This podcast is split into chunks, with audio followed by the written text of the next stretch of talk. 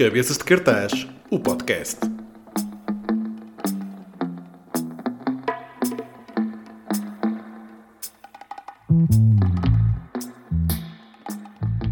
Obrigada. Pronto. Vamos lá. Vale a pena chorar, também não vale a pena chorar. Não, não, não, não, não, não. Eu vou-me controlar como consigo controlar na televisão. Vamos conseguir. Mas foi difícil na televisão, foi? Foi, foi, muito, foi muito complicado apanhar-me de surpresa. Olha, o projeto do Jurassic Cap é atualmente uma coleção de livros uh, dedicados aos mais pequeninos, É. com o objetivo de uh, dizer que temos super-heróis espalhados por aí, não é? Mas que não têm superpoderes, não voam, não têm capa. Essa premissa é genial, eu estou muito curioso de saber mais um bocadinho, mas antes, não era essa a ideia original quando tu começaste o projeto, que começou a ser a tua tese de mestrado, não é? Podes partilhar É, um bocadinho é, é verdade. como é que foi o início da tua visão? Claro. Ah, isto tudo começou com, com o mestrado. Eu fiz um mestrado em edição e publicação em Barcelona. E como todos os mestrados em todo lado e mais algum, nós para terminarmos temos que apresentar uma tese. Ah, na faculdade onde eu estava tinha a opção entre escrever uma tese daquelas super longas como nós conhecemos, aqueles calhamaços, ou então de fazer um projeto conciso e ah, bem construído Uh, caso aparecesse um, um- alguém que quisesse financiar o projeto no final do mestrado, assim por um- uma alma do outro mundo, uh, que estivesse pronto para para ser levado a cabo. E eu, apesar de estar a fazer o mestrado nisso em publicação, como tenho um background em, em artes, como sempre fiz, fiz artes no, no secundário, depois segui design de comunicação na, na licenciatura e tudo mais, Uh, achei que o meu ponto forte que me poderia eventualmente destacar dos trabalhos dos meus colegas, porque muitos escolheram uma tese e, e não sei o quê, seria a parte criativa do projeto que podia ser eu a fazer, não tinha que estar preocupada em, em, em pedir alguém uh, ou contratar alguém para fazer essa parte. Então escolhi fazer um projeto. E eu nessa altura estava a lidar com a morte dos meus trisavós, que foi a primeira morte na minha vida que eu tive que lidar e foi extremamente complicado, ainda é, porque isto é, é todo um processo. Uh, e entretanto vão acontecendo coisas que só vão piorando e outras vezes melhorando, e, e enfim. E tinha na minha cabeça. Desculpa? Há dias bons e há dias menos bons. Sim, é assim, é, o luto é, aquela, é uma daquelas coisas que nos ataca de surpresa em momentos que, não, que nem sequer fazem sentido nenhum às vezes. Mas pronto, eu na altura estava a lidar com isso porque tinha sido muito recente e, e não estava a saber como canalizar eh, tudo aquilo que eu estava a sentir de uma maneira saudável. Até que na minha cabeça estava sempre presente o facto de eu, se calhar, nunca lhes tinha dito o suficiente que gostava deles, ou se calhar nunca lhes tinha mostrado o suficiente que eram importantes para mim e não sei quê. E eu lembro-me que em conversa uma vez disse que, opá, mas eles eram verdadeiros heróis. E a partir de onde fez-se um clique e tive uma insónia gigante nessa noite e comecei a escrever, a delinear todo o projeto e disse, ok, eu sei que quero trabalhar com crianças, eu sei que quero mostrar que existem heróis, porque eu própria sei que existem heróis, portanto, mais de certeza mais, mais pessoas lá fora sabem que existem heróis. E achei que ia ser interessante mostrar isso aos miúdos. E obviamente que quando nasce uma ideia, eu tenho este problema, eu sonho demasiado alto e nem sequer penso nem em custos, nem em tempo, nem nada, as ideias saem só.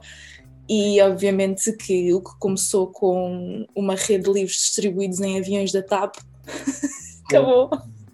Sim, era mesmo só para tentar, pronto, para depois os miúdos alguma coisa com que se entreter, uma coisa cheia de realidade virtual e códigos QR para aqui e, e links para todo lado, ou seja, foi, era um sonho inatingível, que sei, quem sabe se um dia não podemos realizar isso, mas foi preciso eu assentar os pezinhos na terra e pensar, ok, por onde é que vamos começar? Sim. E pronto, e foi aí que chegámos à coleção. Um, eu acho a tua ilustração muito cativante uh, e o storytelling corajoso, no sentido de, ter, de, de, de teres a vontade de apresentar ao mundo personagens como a, como a Bey, Uhum. menina que perdeu um braço, não sabendo bem como, tendo, isso, tendo sido interpretada, aliás, inspirada na história da surfista Hillary. Uh, Da, da Bethany Hamilton, Bethany sim, Hamilton, é isso. Sim. Mas, como também é o caso do, do, do Jolly, não é? Que, Uhum, do Jolie. Jolly, muito bem, pelo. John, pelo John Nash. Uhum. funciona o processo de seleção e criação de personagens para os livros? Em que é que tu, olhas para uma personagem que de facto existe na vida real e o que é que procuras nessas pessoas? Os aspectos, ok, tu és um super-herói, vamos falar sobre ti. Certo. Uh, estes, os, estes, eu escolhi cinco heróis logo no início porque uh, na altura do projeto eu tinha que apresentar uma, uma seleção de heróis para, para lhes explicar também porquê que estava a escolher e porque é que seria interessante transformá-los numa história para, para as crianças lerem e para, para levarem consigo durante a sua infância e tal, e eu pensei, ok, uh, eu tenho que escolher heróis que venham de todas as partes, que lidem com todo o tipo de, de situações e escolhi cinco. Escolhi a Bethany Hamilton, que felizmente já tenho um livro publicado, que é o tal da história da Bay, da rapariga que não tem um braço e que adora a água. Uh, é o Jolie, que é inspirado no, no John Nash, que se, também existe um filme sobre ele que é um momento, sobre ele que é um momento brilhante e ele era um professor matemático, sofria de esquizofrenia e tudo mais, e tinha alucinações e, e, isso, e também acho que é um, e claro, obviamente, eh, não é o facto de ele ter esquizofrenia que faz dele um herói, porque não vamos estar a tentar romantizar uma parte tão dramática e difícil da vida dele, eh, é mais o facto de ele ter conseguido rejeitar a medicação que lhe passaram, porque a medicação, aquilo que fazia era atrasava muito o seu processo matemático e ele sentia que não era ele próprio quando tomava a medicação, e foi o facto de ele ter conseguido, sem qualquer ajuda externa, não ultrapassar a esquizofrenia, porque isso não é possível, mas viver com ela, encontrar uma maneira de lidar com, de tentar encontrar uma, uma, uma diferença entre aquilo que é real e aquilo que não é. E que isso, para mim, acho que é preciso uma força extrema para, para chegarmos lá. Uh, depois tem a Maxi, que é inspirada numa comediante da Palestina, que tem paralisia cerebral e, e, que os médicos desde o início que lhe diziam que ela não ia caminhar, que não ia conseguir levantar e tudo mais. E ela é a primeira mulher da Palestina a seguir o rumo da comédia e é fantástica e tem piada e, e, e pronto. E tem uma ligação muito forte com a família que eu também acho que é, que é, que é de louvar, porque foi a família que a puxou desde o início dizendo: não, não, tu vais ser como as outras crianças porque não há nada diferente em ti, ainda que haja alguma coisa diferente em ti. Portanto, podes demorar mais tempo, mas vais lá chegar. Uh, e depois tenho, tenho o Bobby, que é inspirado num senhor uh, chamado Bob Zellner, que vem de uma família cujo pai, o avô e os tios faziam todos partes do Ku Klux. E ele foi o primeiro, ele é branco, como a família também, e ele é a primeira pessoa da família a dizer isto não está certo, está aqui qualquer estamos a fazer aqui qualquer coisa mal. E impôs-se à família, impôs-se ao pai, impôs-se ao avô, e foi o primeiro homem branco a dizer que aquilo que estava a acontecer nos anos 60 no movimento nos Estados Unidos dos direitos civis que era errado. E felizmente conseguiu que o tio e o pai vissem a sua perspectiva e que realmente acordassem, eh, mas não conseguiu que o avô acordasse. Então existe aqui um, uma desconversa, digamos, entre elementos da família num assunto que é tão importante e ainda é tão relevante. E hoje tenho o Ari, que, que é inspirado no Aristides Sousa Mendes, que é o nosso herói português que salvou, dizem que cerca de 30 mil judeus na Segunda Guerra Mundial. E acabei-me a perceber que não falei da Bethany Hamilton, mas a verdade é que ela é a mais conhecida de todas e muita gente sabe quem ela é também por causa de um filme Acho que é uma surfista. Fala dos personagens, os teus olhos brilham. Ficas toda contente quando falas dela. Pronto, tenho, tenho, tenho uma ligação muito especial com este projeto e de facto quando, quando uma pessoa consegue reconhecer a importância que tem valorizar as pessoas que existem não só ao nosso lado como também na nossa comunidade e depois no nosso país e no nosso continente e no nosso mundo uh, há, há, um shift, muda qualquer coisa principalmente na minha maneira de, de lidar com, com principalmente com o luto ajuda muito qual tem sido o feedback dos mais pequeninos quando tu mostras os livros? Porque assim, quando falas de super-heróis uh, a miúdos de 6 anos, ou 7, ou 4, sim, falam, sim, sim. o que é que eles falam? Falam logo o super-homem, o Batman. É o super-homem, o Batman, é, o Spider-Man, a Mulher Maravilha, depois tens uns da Disney também, tens a Ladybug, houve quem disse que a Vaiana também era a heroína dele e tudo mais, e eu, eu aceito, porque claro, eu também eu cresci com a Guerra das Estrelas, eu, eu cresci com esta coisa, para mim o Yoda vai ser sempre. Não é censurar, ok. Nada, não, não, não, não, eu percebo. Eu percebo, eu juro que percebo, para mim, a minha grande heroína. De... Qual é a reação dele? Uh, Dizem-me que não existem heróis reais, porque eu pergunto sempre antes de ler as histórias, eu, porque quando tenho a oportunidade de ir ter com eles às escolas e de falar com eles pessoalmente, a primeira pergunta que faço é quem são os heróis reais da vossa vida? Sabem se conhecem algum herói real? Dizem sempre que não existem.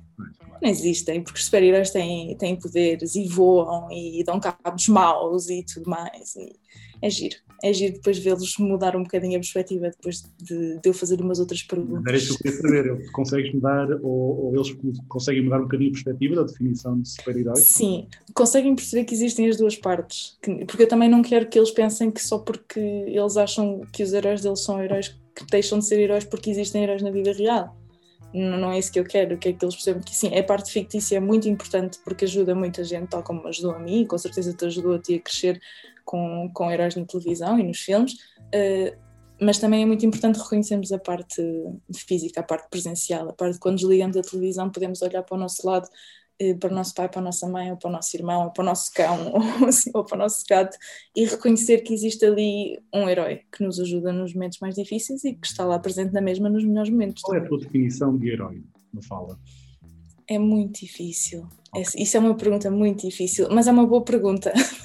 mas é difícil porque eu, obviamente, que para mim não é qualquer pessoa que possa ser um herói, porque também não sou ingênuo o suficiente para achar que não existem exceções, porque existe muita gente muito má uh, no mundo, uh, mas para mim um herói é uma pessoa. Uma pessoa não precisa, ou não precisa ter uma incapacidade para ser herói, uh, pode ter tido a vida dita, entre aspas, mais normal do mundo, mas pode ter tantas batalhas lá dentro que não diz a ninguém que está a combater essas batalhas todos os dias, para mim já é incomendável pensar, ok, esta pessoa continua a caminhar e continua a querer e continua a querer ensinar qualquer coisa aos outros. Portanto, se fosse para, juntar isto tudo numa definição, seria alguém que tem alguma coisa para mostrar, uh, seja, pronto, eu digo de, de, bom, não é? Tem alguma coisa para ensinar e tem alguma coisa para partilhar. E que no fundo essa coisa vai ajudar alguém, nem que seja só uma pessoa. E às, vezes, e às vezes a vida dessa pessoa pode não estar não é? numa, numa boa altura, não é? Pode, a vida da pessoa uhum. pode estar numa fase complicada e se mesmo Sim problemas e demónios e etc., puder conseguir contribuir a tocar na vida de alguém, sim, é, sim. é um herói. Sim, é o, é o mais importante. é mesmo o mais importante. É, é, nós sabermos que mesmo nos momentos mais negros que conseguimos, por vezes parece impossível, eu também eu percebo isso, parece impossível, parece que mesmo sair da cama é uma ideia que é impossível, eh, mas a verdade é que se sairmos, nunca se sabe o impacto que estamos a ter na vida de alguém. Nunca se sabe. Eu acho fascinante dedicar o teu tempo a, a procura, a procurar e a partilhar os heróis do mês. Obrigada. Para quem não sabe, Mafalda, o que são estes heróis do mês? Ora bem, uh, os heróis do mês são, como o nome de. Eu digo que é uma rubrica do projeto, como o nome da rubrica diz, é de todos os meses apresento um novo herói. Isto vem à baila porque eh, o processo de fazer livros é muito giro e muito engraçado e fantástico e aconselho, mas é muito demoroso e dispendioso e é impossível uma pessoa estar a lançar livros às três pancadas como... Não é às três pancadas, é depressa, a torta e direita, assim, está aqui, pronto, quero um livro, está, já está. Pronto, não é assim que funciona. Exatamente, e editoras e distribuidores e tempo e contratos e não sei o quê, então é... Uma pessoa tem que ter calma. Então, por causa disso, eu achei que aquilo que eu, não estava, que eu estava a fazer não era suficiente porque fazer livros, ainda que seja o foco principal do projeto, para mim eu não estava a sentir que estava a partilhar histórias suficientes. Então decidi, olha, vou começar uma rubrica nova, vou apresentar uma pessoa diferente todos os meses. E tem sido muito divertido e tem sido muito interessante ver o feedback das pessoas quando conhecem uma história que muitas vezes é tão distante do público geral, digamos assim, uh, mas que tem uma mensagem que, nos, que se adapta a todos nós. Isso tem sido muito giro. Eh, é difícil para ti estares a escrever e a falar com esses heróis e a conhecer, e a conhecer um pouco sobre a história dessas mesmas pessoas, no sentido emocional, ah. é algo uh, que ainda te dá mais ânimo no sentido de querer partilhar essas vidas e experiências com o mundo para as pessoas perceberem que, ok, as pessoas nas, nas suas vidas não conhecem os heróis, uhum. mas existem Sim, existem. Como é que lidas com, com todo o processo de conhecer e partilhar uh, essas vidas? É assim, uh, depende muito de, de, de, de, cada herói que eu vou apresentar. Como, o último herói do, do mês que eu apresentei foi o Liz Oriola, que é o intérprete de língua gestual que tem acompanhado toda a pandemia desde o início e que tem estado a fazer a interpretação e a tradução para, para a comunidade não ouvinte daqui de Portugal. O que nós vemos é, sempre nas conferências do, do Estado. Exatamente, um senhor de cabelo, cabelo grisalho já, que está ali, sempre costuma estar no meio, às vezes está de lado. É capaz de ser a grande constante desde o início, não é? Exatamente, sempre que vemos sim. Estado a falar na televisão, está sempre ele no cantinho. Uhum, exatamente, exatamente. Pronto, mas pronto, falar sobre ele é uma alegria porque a verdade é que ele é uma pessoa que luta todos os dias para que uma comunidade que muitas vezes é negligenciada aqui em Portugal tenha acesso à informação que tem direito a ter. Portanto, não custa, a nível emocional é mesmo bora. Vamos mostrar às pessoas que esta pessoa está aqui e que esta comunidade merece ter o direito à mesma informação que, que por exemplo, eu e tu, neste caso, somos ouvintes, portanto, temos acesso à informação toda, uh, portanto, a outra comunidade também. Mas noutros casos, principalmente quando apresento histórias de crianças que têm algum problema ou algum síndrome ou alguma, digamos, uma, alguma incapacidade que lhes torna a vida não tão descomplicada, digamos assim, quando se expande esse mundo é muito complicado, porque uma coisa é conhecer uma criança, uma coisa é conhecer uma criança, estar com a criança e falar com os pais e partilhar a história dessa criança, outra coisa é entrar no mundo deles, é entrar na vida diária deles, é perceber as estatísticas, perceber a falta de financiamento que existe para investigar terapias e curas. É, Abre-se aqui um mundo que às vezes é muito difícil de, gerar, de gerir. Sim. Mas no final é, é, há uma recompensa muito grande porque sentes que ajudas uma família e vês pessoas que já fazem parte da comunidade Heróis Sem Capa, digamos assim, que estão lá para apoiar esta nova família e gera-se aqui muito amor. não é que não há de outra maneira de explicar, é que gera-se muito amor. E acabas por criar relações com essas mesmas pessoas. Sim, sim, sim, felizmente sim, felizmente todas as pessoas, pelo menos as portuguesas, porque internacionais é um bocadinho mais difícil de estabelecer contacto, uh, mas todas as famílias portuguesas, todos os heróis portugueses que eu já consegui apresentar, continuo a ter uma relação pessoal de proximidade, porque a verdade é que eu apresento-os não só por apresentar, eu quero saber se as coisas estão a correr bem, como é que se pode ajudar, porque o ser herói do mês não é ser herói só naquele mês, porque eles não vão deixar de ser heróis no mês a seguir, não é? É então é preciso haver esta continuidade e eu sinto mesmo que, que, isso, que é isso que os ajuda e a voltar a eles e voltar a mostrar mais qualquer coisa. Uh, tu já mencionaste no início, mas eu sei que este, todo uhum. este projeto foi também algo que tu usaste para lidar com o sentimento de perda que já passaste. Uhum por entes queridos que eram muito próximos. Uh, e foi mesmo, talvez, como tu, como tu disseste, acho, foi o mesmo ponto de partida. Uhum. Olhas agora para os Heróis Sem Capa como um obrigado para os teus entes queridos, nomeadamente para os teus tios avós, e olhas para os Heróis Sem Capa com orgulho? Sim, sim. Sim, principalmente porque uh, dois anos depois, porque eu comecei isto em. Bom, três anos depois que eu comecei isto em 2018, Uh, o facto de ainda estar aqui é uma coisa do projeto ainda existir, de ainda não, não, ter, não me terem deixado de desistir do projeto é uma coisa que me orgulha muito, porque a verdade é que o projeto está a crescer e eu sei que vou conseguir ajudar pessoas no futuro. E sei que já, já ajudei gente agora, mas para mim é um bocadinho difícil admitir estas coisas porque eu sinto que posso fazer muito mais. Uh, mas sim, é um, isto é, um, é, uma gigante homenagem, uh, principalmente aos meus tios avós, porque isto foi por causa deles que eu cheguei aqui, foi por causa da presença deles na minha vida que isto tomou posse, digamos assim, e, e deixa-me muito orgulhosa que, pelo menos, por exemplo, uh, os meus tios avós, portanto, são pais da prima do meu pai, e deixa-me muito orgulhosa que, que ela que ela, que ela gosta daquilo que eu estou a fazer e que, que, ela também se orgulhe, ela e os miúdos também, os netos deles, se orgulhem bastante daquilo que eu estou a fazer. Isso deixa-me deixa feliz. eu vou deixar na descrição deste podcast o link do website onde as pessoas podem explorar uh, mais sobre ti e sobre os Heróis Sem Capa.